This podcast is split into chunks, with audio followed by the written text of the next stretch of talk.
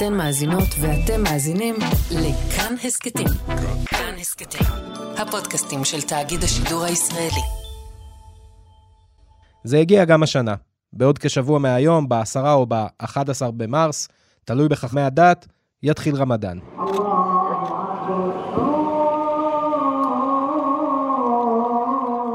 אנחנו מדברים על החודש הקדוש למוסלמים. במהלכו הם צמים בשעות היום ועולים לרגל למסגד בהר הבית לתפילות המוניות.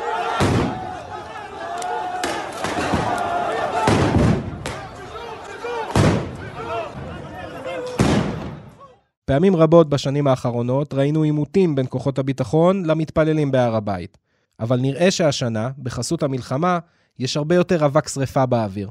הקבינט שוקל להטיל מגבלות על המתפללים המוסלמים במסגד אל-אקצא, ועכשיו כולם מחכים לראות. האם ישראל תצליח להכיל את האירוע?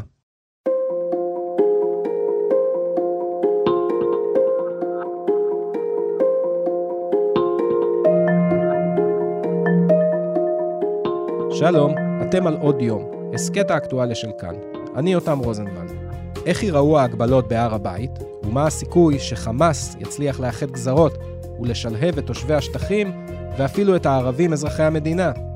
כדי לעשות סדר בדברים, הצטרפו אלינו הכתב המדיני סולימאן מסוודה וכתבת תחום הפלסטינים נורית יוחנן.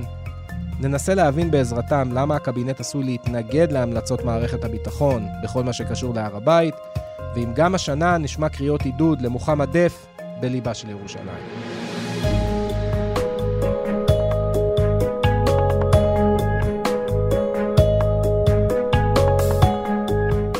שלום לסולימאן מסוודה, כתב התחום המדיני בכאן חדשות. אהלן יותם. איך אתה לקראת הרמדאן, סולימאן? אמ, רגיל, אני יודע. כשאתה עושה את זה כל כך הרבה שנים זה כבר לא, לא אישו. הבנתי. תגיד לי, איך נערך קבינט המלחמה לחודש רמדאן? קודם כל, אנחנו נכנסים לחודש אה, רמדאן מאוד, אה, מאוד בעייתי, הייתי מגדיר את זה אה, ככה, ואני אסביר למה. בדרך כלל בכל שנה יש לך את, את הסד"כ הידוע של הכוחות mm-hmm. לקראת חודש רמדאן. אתה משתמש במשטרה הכחולה, אתה משתמש במג"ב, ובדרך כלל אין מלחמות בגזרות אחרות, חוץ ממה שהיה בשומר החומות. אבל הפעם אתה נכנס לחודש רמדאן שאתה כבר בעיצומה של מלחמה, מלחמה קשה בעזה, כשעלולות להתפתח אצלך עוד אה, חזיתות, למשל בגדה, למשל בצפון, אולי גם בתוך אה, אה, הערים המעורבות כאן בישראל. ולכן כבר מעכשיו בקבינט המלחמה יודעים שאנחנו נמצאים במצב בעייתי מבחינת כוחות והאם יש מספיק כוחות לכל הגזרות האלה. איך נערך קבינט המלחמה? אז קבינט המלחמה, אמ, יש מי שאומר שצריך להטיל מגבלות כי אין מה לעשות. אנחנו נמצאים במלחמה, mm-hmm. וצריך כמה שפחות אנשים שיגיעו וייכנסו לירושלים. ויש אחרים, בעיקר דרג מקצועי, שאומרים, אנחנו דווקא עכשיו כן רוצים הגבלות, אבל כמה שפחות, כדי לא אה, להוסיף עוד שמן למדורה, שגם ככה מתלקחת הרבה חודשים.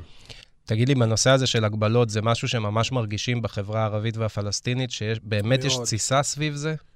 מאוד, מאוד. השיח סביב העניין הזה מאוד מאוד ער ברשתות החברתיות, בשיחות עם האנשים. אתה יודע, מדברים על זה כל הזמן, כי צריך להבין אותם.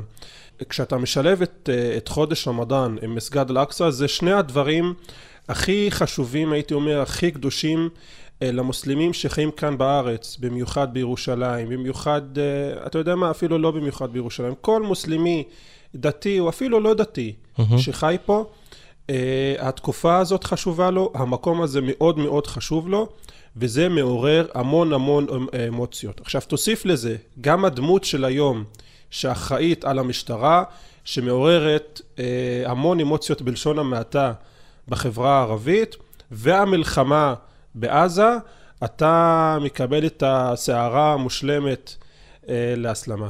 אנחנו כמובן מדברים על השר לביטחון לאומי, תמר בן גביר. אם תוכל להסביר לי עד כמה הוא מעורב בכל מה שקשור להר הבית, ואילו אמוציות אה, איתמר בן גביר מעורר בחברה הערבית והפלסטינית והמוסלמית פה בשטח של ארץ ישראל. תראה, בואו קודם כל אה, נסתכל על זה ממבט אה, מלמעלה. השטח הזה הוא כל כך שנוי במחלוקת וכל כך יכול לעורר לא אה, מלחמה בירושלים או בישראל, אלא בכל המזרח התיכון, עד כדי כך שמי שאחראי על קבלת ההחלטות שם זה ישירות ראש הממשלה. ראש הממשלה באמצעות המועצה לביטחון לאומי הם אלה שמקבלים החלטות על כל השטח, אפילו באזור העיר העתיקה לפעמים, כל מה שקשור למסגד אל-אקצא מבחינת uh, ישראל, מהצד הערבי, שים לב, mm-hmm. זה לא הרשות הפלסטינית, זה ירדן, כן. זה המלך, uh, שהוא אחראי על המקומות הקדושים בירושלים ובגדה, ולכן הדבר הזה מאוד מאוד uh, חשוב. עכשיו תראה, לגבי השר בן גביר, uh, השר בן גביר הוא מעורב, הוא בכל זאת שר המשטרה, הוא השר לביטחון לאומי, השר, אני לא רוצה להגיד שמחלק פקודות, כי בסופו של דבר זה המפכ"ל והמפקדים שמחלקים את הפקודות האלה, אבל רוחו של בן גביר נכנסת לתוך הארגון, ואת זה רואים בשורה של החלטות שמתקבלות מאז שהשר נכנס לתפקיד. עד כמה הוא מעורב כאן? הוא כן מעורב, כי בכל זאת הוא השר לביטחון לאומי, אבל הזכרנו את המלחמה, ועם התמהיל הזה של, ה, של המלחמה, שהוסף לו גם קבינט המלחמה, כשיש לך גם קבינט מורחב, mm-hmm. קבינט המלחמה קיבל המון המון המון סמכויות. שהוא יכול להחליט עליהן מבלי, ש... מבלי לערב שרים שלפעמים זה התחום שלהם. קח למשל את הדוגמה אה, הזאת. ראש הממשלה, שר הביטחון, השר גנץ, השר איזנקוט, מנסים כמה שיותר לקבל את ההחלטות האלה מבלי לערב את השר בן גביר, כי הם אומרים אנחנו רוצים החלטות מקצועיות, אנחנו רוצים פורום כמה שפחות אה, אה, גדול. ולכן כן, הם ממדרים אותו והרבה שרים מהרבה החלטות אה, אחרות. אגב, אם אתה היית שואל את ראש הממשלה, הוא לא רוצה בכלל להכניס את בן גביר לתמונה. הוא יודע שהדבר הזה עלול להצית את המזרח התיכון, והוא לא רוצה שבן גביר יהיה במוקד קבלת ההחלטות בהקשר הזה. אני חייב לשאול אותך שאלה על זה. בעצם מה שאתה אומר לי, שבכל תקופת הרמדאן, השר שאחראי על פעילות המשטרה, ממודר בעצם מהפעילות של המשטרה, זה נכון? אני לא רוצה להגיד uh, באופן גורף ממודר, אבל כשאתה מדבר עם הקצינים במשטרה, כשאתה מדבר עם חברי קבינט המלחמה, אה, אתה שומע מהם דבר אחד, עדיף, ש... עדיף לערב אותו כמה שפחות. ואתה יודע, עכשיו אתה נכנס אה, לעד כמה זה תקין במדינה דמוקרטית, שאתה השר האחראי על המשטרה, לא מקבל החלטות על המשטרה, אבל אנחנו בתקופה כזאת שכמעט הכל אה, לא תקין. עכשיו אני רוצה לתת לך דוגמה. אפרופו ההגבלות האלה, השר בן גביר דרש את הדברים הבאים. פלסטינים שנכנסים מהגדה, אין כניסה בכלל, לא הגבלת גיל, לא, לא מעל גיל 60, 70, 80, אף אחד לא נכנס, אנחנו בתקופת אה, מלחמה. והדרג המקצועי שלו, כלומר במשטרה, אמרו אנחנו בעד להכניס מגיל 60 ומעלה. שב"כ וצה"ל אמרו מגיל 45 אה, ומעלה. ולגבי ערבי ישראל, השר בן גביר אמר תכניסו רק 70 אה, ומעלה. המשטרה אמרה 50 ומעלה, וצה"ל ושב"כ אמרו אסור להטיל מגבלות על מי שנושא תעודת זהות uh, כחולה ישראלית, אזרח ישראלי. הדבר הזה יכול בעצם להפוך את המלחמה הזאת ממלחמה בין ישראל לחמאס למלחמה בין יהודים למוסלמים. וזה הדברים שאומר גם אה, ראש השב"כ אה, בחדר. עכשיו תראה, אני לא יודע להגיד לך עד כמה בן גביר באמת דרש את ההגבלות האלה, או שהוא העלה את הדרישות כדי שבכל זאת באמצע, יגיעו לאן שהוא באמצע. אבל אלה היותם אה, דרישות מאוד מאוד דרקוניות, שלא היו כאן בעבר. להגיד אתה לא מכניס את ערבי ישראל, או לכל הפחות הגבלה של 70 ומעלה, זה דברים שלא היו. היו הגבלות בעבר, ובדרך כלל ברמדאן יש הגבלות, אפילו לפעמים בתקופות ביטחוניות יש הגבלות, אבל לא עד כדי כך. בעצם החשש של מי שהתנגד לבן גביר בקבינט זה שזה בדיוק מה שיעביר את השטח, זה מה שירתום את הגדה ואת ערביי ישראל, כולם בעצם יהיו משולהבים אני עונה לך בשתי נקודות על העניין הזה יותר. קודם כל, אני רוצה אה, לצטט את אה, ראש השב"כ רונן בר, דברים שהוא אמר בפורום קבינט המלחמה עם השר בן גביר, עם עוד שרים אה, נוספים, בדיון על ההגבלות אה, האלה, דברים שפרסמנו בחדשות הערב בכאן 11. שים לב למה שרונן בר אומר. ממשלת ישראל ומערכת הביטחון במאמץ שהמלחמה תהיה ישראל נגד חמאס. פעולות מסוג זה עלולות לייצר תודעה שגויה של מלחמה בין יהודים למוסלמים שתוביל לפגיעה משמעותית בצורך הביטחוני לבדל בין הזירות. מגבלות על ערבי ישראל רק יזיקו, הם לא הפגינו מתחילת המלחמה ודווקא מגבלות יכולות להתסיס אותם. זה מה שאומר אה, אה, אה, ראש השב"כ רונן בר. עכשיו תראה, לגבי איחוד הזירות, מפני זה הוא מזהיר, מפני זה גם צה"ל אה, מזהירים, כי אותם, בסופו של דבר, החלום הרטוב של סנוואר, של הנייה, זה שעזה תהיה באותה משוואה, גם עם מזרח ירושלים, גם עם הגדה המערבית, גם עם הערים המעורבות, שברגע שיש דלקה בעזה, שתהיה גם בירושלים, שתהיה גם בגדה, שתהיה גם בכל, אה, בכל השטח הזה. מבחינתם זה הדבר שהם רוצים, מבחינת צה"ל ושב"כ זה הדבר שהם רוצים להימנע ממנו. עכשיו, מה קורה ברגע שיש לך אה, איחוד זירות, מה שנקרא? אתה מקבל את שומר החומות על סטרואידים, mm-hmm. והפעם אין לך מספיק כוחות לכסות את כל הזירות האלה, כי יש לך מלחמה בעזה, אולי תהיה לך מלחמה בצפון, אז האם יש מספיק כוחות גם לגדה, גם למזרח ירושלים, גם לערים המעורבות? התשובה היא לא.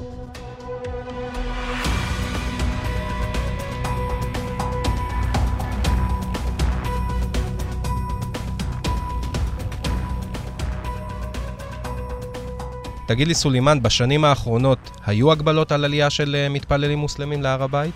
תראה, כמי שסיקר את ירושלים וכמי שגר בירושלים אה, הרבה שנים, בעיר העתיקה גם, באמת בכל שנה יש הגבלות, במיוחד על מי שמגיע אה, מהגדה ומעזה. בדרך כלל זו מגבלת גיל, מותר להכניס רק מעל גיל 45 או מעל 50 או מעל 55 והצעירים נכנסים באישורים מיוחדים. אגב, עוד לפני המלחמה נכנסו גם מתפללים מעזה, הם הביאו אותם בשאטלים מעזה. לתוך, uh, לתוך ירושלים, ממש ככה. אני זוכר כתבות שעשיתי בירושלים, שראיינתי אנשים שבאים להתפלל במסגד אל-אקצא, ושאלתי את אחד מהם, ככה, מאיפה אתה? הוא אומר לי, אה, אני הגעתי מעזה. ככה, וואו. הוא שלף את זה בנונשלנט, בתוך, uh, כשאני מראיין אותו בתוך העיר העתיקה. אז הגבלות היו. אבל הם לא היו עד כדי כך אה, אה, דרקוניות, לא בהגבלות גיל הללו, ובמיוחד לא על ערבי ישראל. עכשיו תראה, אני, בוא רגע נספר אמת. לא כל מי שמקבל אישור להגיע להתפלל במסגד אל-אקצא בחודש רמדאן, מגיע באמת לירושלים. יש לא מעט מהם שאתה יודע, אתה יכול לתפוס אותם משתזפים אה, בחוף ביפו, או נוסעים אה, לבקר בחיפה. בסופו של דבר תדמיין שאתה תושב חברון, או תושב שכם, שמעולם לא ראה ים, mm-hmm. ופתאום יש לו הזדמנות לראות ים, או לראות את ירושלים. Mm-hmm. אז הוא ינצל את זה עד הסוף. והיו לא מעט מקרים שהמשטרה תפסה אנשים שהאישור שלהם הוא רק לירושלים, והגיעו לאזורים אחרים.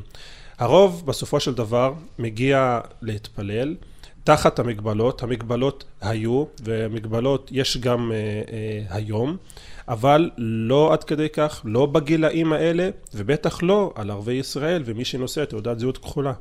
לקראת סיום סולימאן, אז אני מבין שיש כמה מחנות בתוך קבינט המלחמה, יש את המחנה היותר, אה, נקרא לו מחמיר, של בן גביר, ואת מערכת הביטחון שרוצה הקלות כדי למנוע התחממות בגזרה. אבל אני בכל זאת רוצה לשאול אותך שוב על בן גביר. למרות שהיוקרה המקצועית שלו אולי נפגעה כשהוציאו אותו מהקבינט, ושממדרים אותו מחלק מההחלטות שקשורות להר הבית אה, ברמדאן, אני רוצה לשאול אותך אם יש אפשרות שהוא עוד יצא נשכר מזה. כי בסוף, אם חס וחלילה היו פיגועים עכשיו בתקופת הרמדאן, הוא יוכל להגיד, זה לא קשור אליי, זה קבינט הקונספציה, זה אנשים שלא רצו שאני אהיה איתם, שלא קיבלו את הדרך פעולה שלי. והוא יגיע לזירות, וכל מה שקורה, הוא יוכל למנף את זה. התשובה היא כן, ככה. תראה, אומנם אה, בן גביר לא נמצא בקבינט המלחמה וזה מעצבן אותו, אבל מהצד השני גם יותם, זה פוטר אותו מהרבה דברים. זה פוטר אותו גם מאחריות, והוא יכול להגיד בדיוק את הדברים האלה. כל פעם שקורה משהו, הידרדרות אה, ביטחונית, אה, פיגוע, כל אירוע ביטחוני אחר, הוא יכול לבוא ולהגיד, אני הזהרתי, אני אמרתי לכם, אבל הקבינט הזה, קבינט הקונספציה, כמו שהוא קורא לו, הוא לא מקבל את העצות שלי, ולכן הגענו לאן אה, שהגענו. למרות שהוא היום השר שאחראי על הביטחון הלאומי, הוא תמיד יכול להגיד, אני לא חלק מקבלת ההחלטות. עכשיו תראה, זה, זה באמת מדהים למי שזוכר אה, היה אה, פיגוע בתקופת אה, ממשלת בנט-לפיד, שהשר בן גביר הגיע לזירה, ואז התעמת עם השר עומר בר-לב. פנים, עומר בר-לב, ואמר לו, אתה אחראי וזה בגללך, וזה, ואתה השר הכי כושל. שידעה מדינת ישראל, ותמיד מזכירים את זה היום לשר בן גביר כל פעם. שיש פיגוע. תתבייש לך, תתבייש לך. אתה, אתה צריך להתבייש, אתה השר הכי כושל, השר הכי כושל, הכי שמאלן.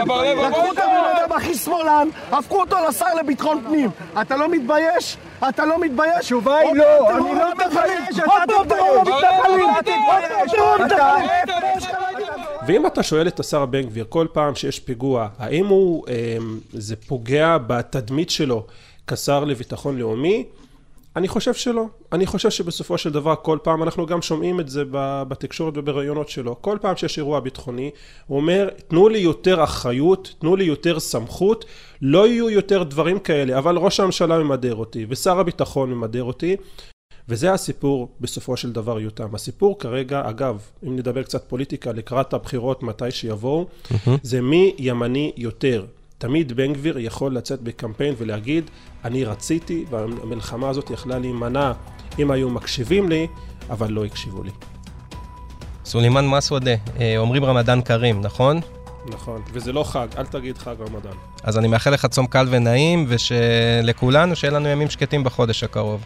תודה רבה, ואל תגידו חג, זה לא חג. זה חודש. זה לא חג, זה חודש, נכון, זה חודש צום, החג מגיע מיד אחרי. נהדר, תודה סולימאן.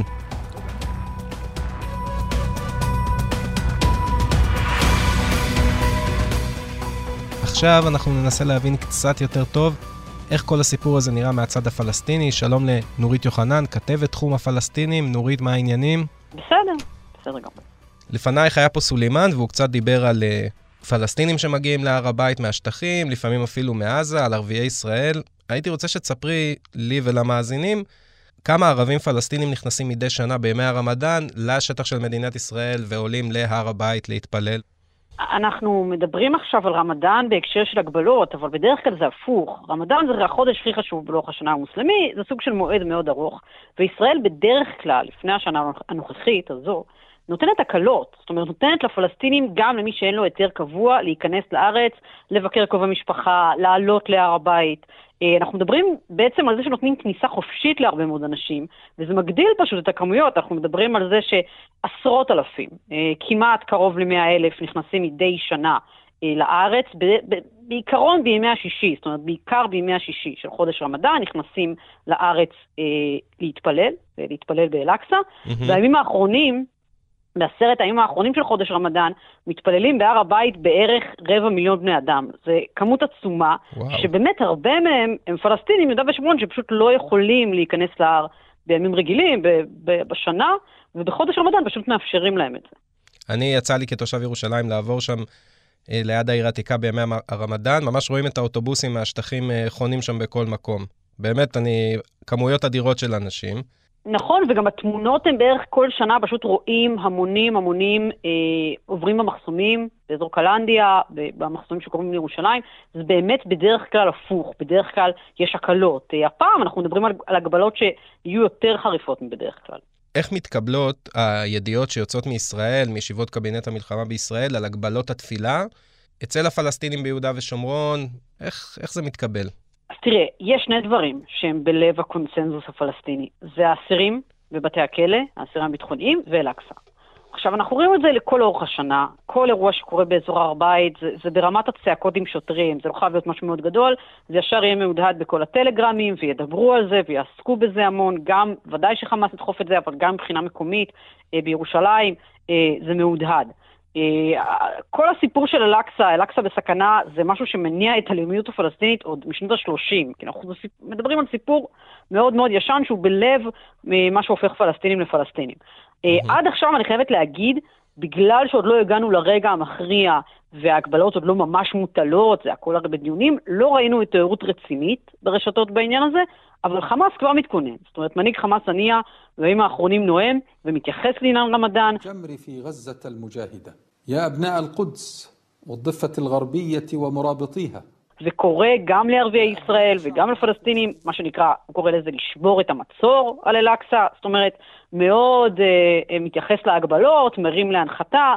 אה, מהבחינה הזאת זה מאוד עוזר לו השנה שיש מגבלות, כי הוא יכול להגיד, אה, בואו, תשברו את המגבלות, אה, תגיעו בכל זאת, זה חשוב לכם, חמאס הולך, ככל שיתקרבו הימים, לדחוף את הסיפור הזה יותר ויותר. ואת אותה תסיסה שאת מדברת עליה, איפה רואים אותה? רואים אותה ברשתות החברתיות, שומעים את זה במסגדים, בדרשות, זה בעיתונים של הפלסטינים, בטלוויזיה, איפה, איפה הם מקבלים את התסיסה הזאת?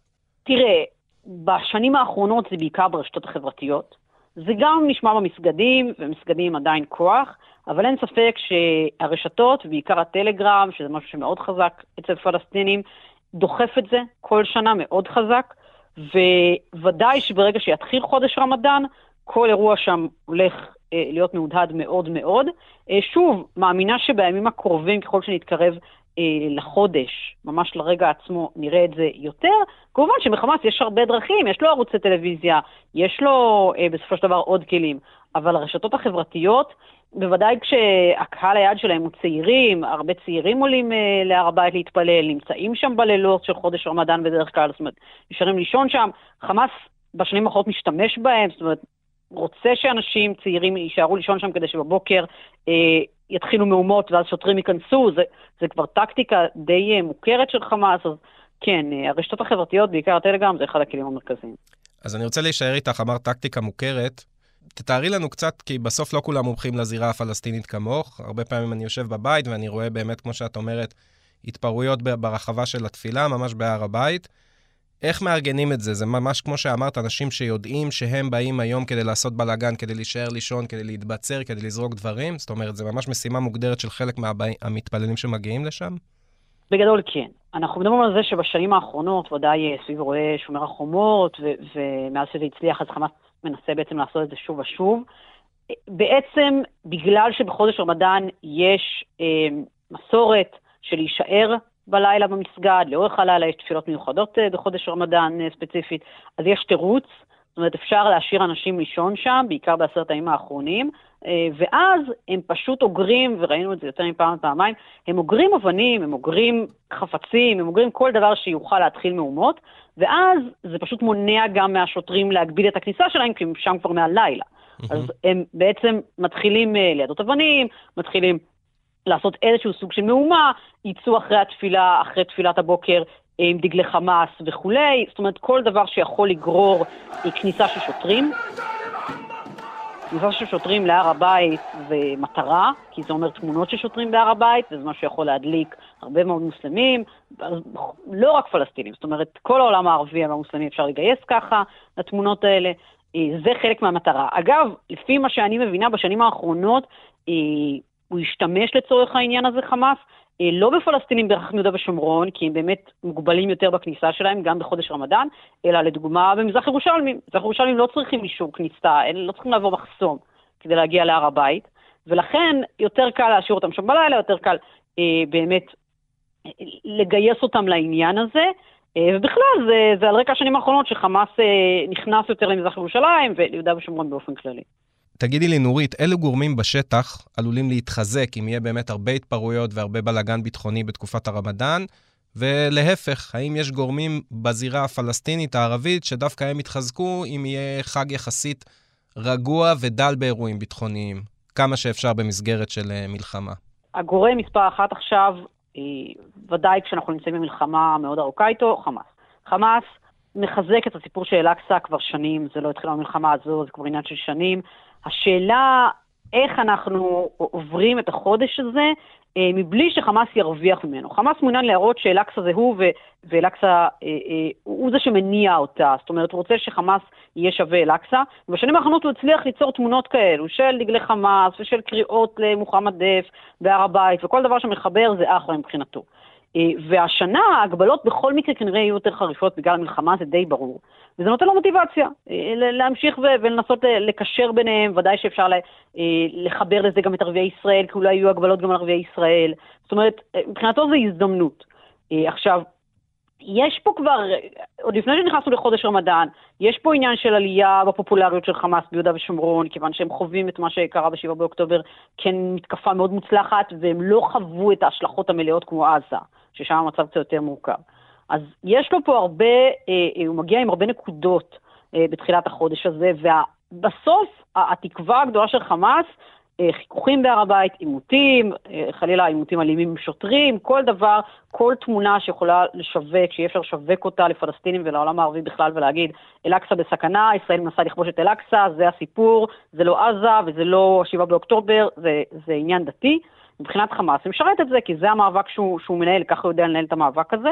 אה, וזו גם נקודה חלשה מבחינת ישראל, כי בסוף כל המדינות מסביב, גם אלה שחתמו איתם הסכם שלום מזמן ועכשיו, הן חברות אה, שמרניות, דתיות, אל-אקצא נוגע להם, זו נקודה רגישה, זה לא משנה אם יש להם אה, הסכם שלום עם ישראל או לא, זה יכול לגרור שם מחאות, זה יכול לגרור ביקורת על ישראל. זה, זה מה שחמאס אה, היה רוצה לראות, אה, תמונות של עימותים אלימים בהר הבית. ומה עם הכוחות היותר מתונים בזירה הפלסטינית והערבית? האם זו הזדמנות גם בשבילהם להציג אולי דרך אחרת מהדרך של חמאס? בעיניי חד משמעית, כי, כי נקודת החוזקה של חמאס יכולה להיות גם החולשה שלו. ישראלים נורא מפחדים, אה, הרבה פעמים מחודש רמדאן. בסוף, חודש רמדאן זה חודש חשוב אה, לאסלאם. זה נקודה רגישה. בנקודה הרגישה אתה יכול ללחוץ מאוד חזק, אתה יכול ללחוץ כדי לבדוק את שאר הגוף ולהחליט אה, מה עושים עם זה, אתה יכול להחליט שלא נוגעים בה, כי זו נקודה רגישה. אה, אני משתמשת בסוג של משל הזה כדי להגיד שזה לא כצעקתה. אנשים שעושים פיגועים המשיכו לעשות אותם גם לא בחודש רמדאן, וישראל מסכלת פיגועים ברמדאן ולא ברמדאן. יש פה אתגר, אבל האתגר הזה זה גם הזדמנות לפרק את הסיפור הזה שנקרא חמאס ואל-אקצא. זאת אומרת, אם ישראל מאפשרת תפילה ומצליחה לעבור את החודש הזה בלי סוממני הסתה בהר הבית, בלי אה, דגלי חמאס, אבל עם תפילות, עם תפילות שמוסלמים מקיימים במסגרת מגבלות כאלה ואחרות, יש פה הפסד תודעתי לחמאס, כי תראה תמונות של אנשים מתפללים, אז, אז חמאס, מה, מה הוא יגיד? דווקא יראה כאילו מנסה, אה, האיחוד הזה של המאבק שלו עם אל-אקצא, זה יראה כאילו הוא עושה נזק למוסלמים.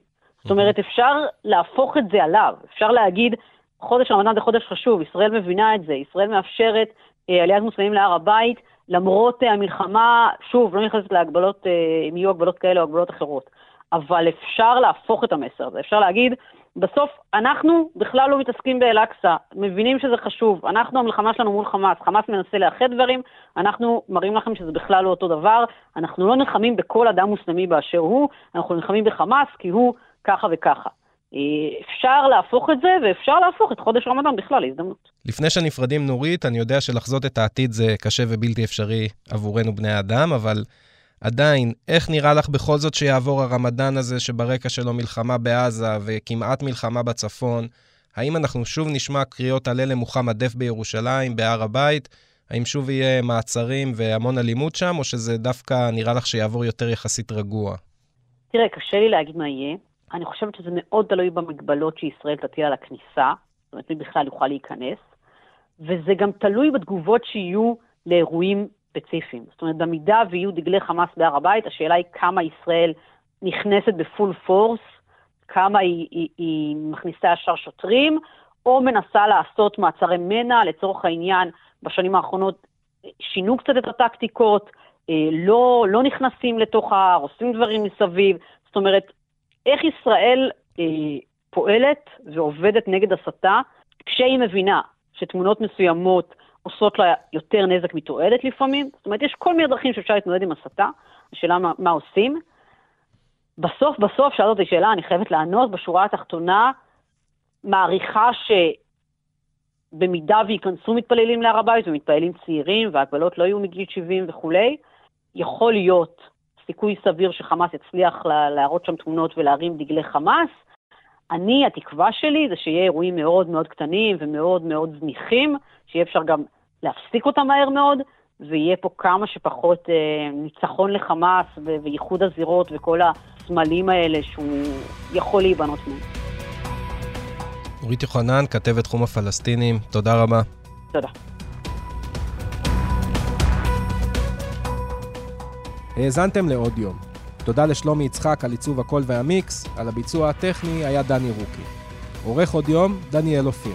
פרקים חדשים של עוד יום עולים בכל יום ראשון, שלישי וחמישי. לכולם ולעוד הסכתים מבית תאגיד השידור הישראלי, אפשר להאזין ביישומון כאן, באתר שלנו או בכל יישומון הסכתים. אותנו אפשר להשיג בקבוצת כאן הסכתים בפייסבוק, או בחשבונות שלי בפייסבוק או ב-X. אני יותם רוזנבלד, בשורות טובות, נשתמע.